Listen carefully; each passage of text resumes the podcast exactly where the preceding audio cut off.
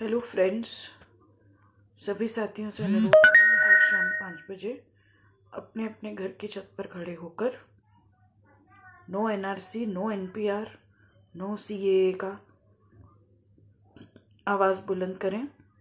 और मोदी सरकार से अनुरोध करें कि इस आशय की घोषणा और कानून में परिवर्तन तुरंत किया जाए ताकि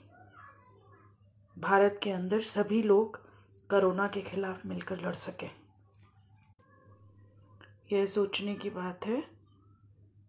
कि अंदर इतनी बड़ी संख्या में महिलाएँ सड़कों पर निकली हुई हैं, लेकिन बेहद शर्म की बात है कि न तो भारत सरकार का स्वास्थ्य मंत्रालय, न गृह मंत्री, न प्रधानमंत्री खुद इन औरतों की आवाज़ को सुनने का कष्ट कर रहे हैं। ये बिल्कुल पितृसत्तात्मक रवैया है महिलाओं के प्रति, जैसा हम लोग देखते हैं कि घरों के अंदर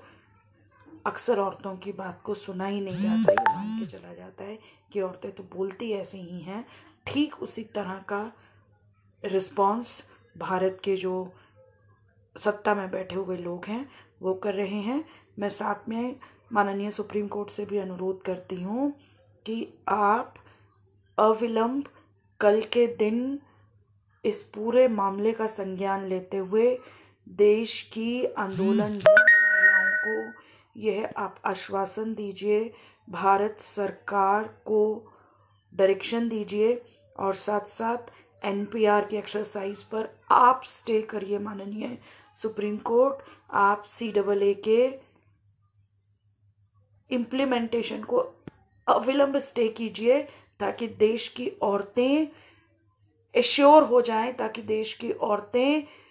पूरी सुरक्षित हो जाएँ और ये तय कर लें कि अब सिर्फ़ कोरोना से लड़ाई है, क्योंकि नहीं तो अभी ये व्यवस्था उनके सामने ये बात रख रही है कि ठीक है, कोरोना से तो हमारा जीवन खत्म होगा, लेकिन C double A N R C N P R से हमारी नस्लें बर्बाद होंगी। मैं अनुरोध करती हूँ, सत्ता के गलियारों में बैठे, सत्ता को चलाने वाले विभिन्न सत्तासीन ताकतों से कि आप तुरंत महिलाओं की जो ये जायज़ फ़िक्र है N R C C double A, N P R को लेकर के। आप इसके ऊपर रिस्पॉन्ड कीजिए महिलाओं को, आप उन्हें आश्वस्त कीजिए और कानून में इस संदर्भ के बदलावों को तुरंत लागू करवाइए।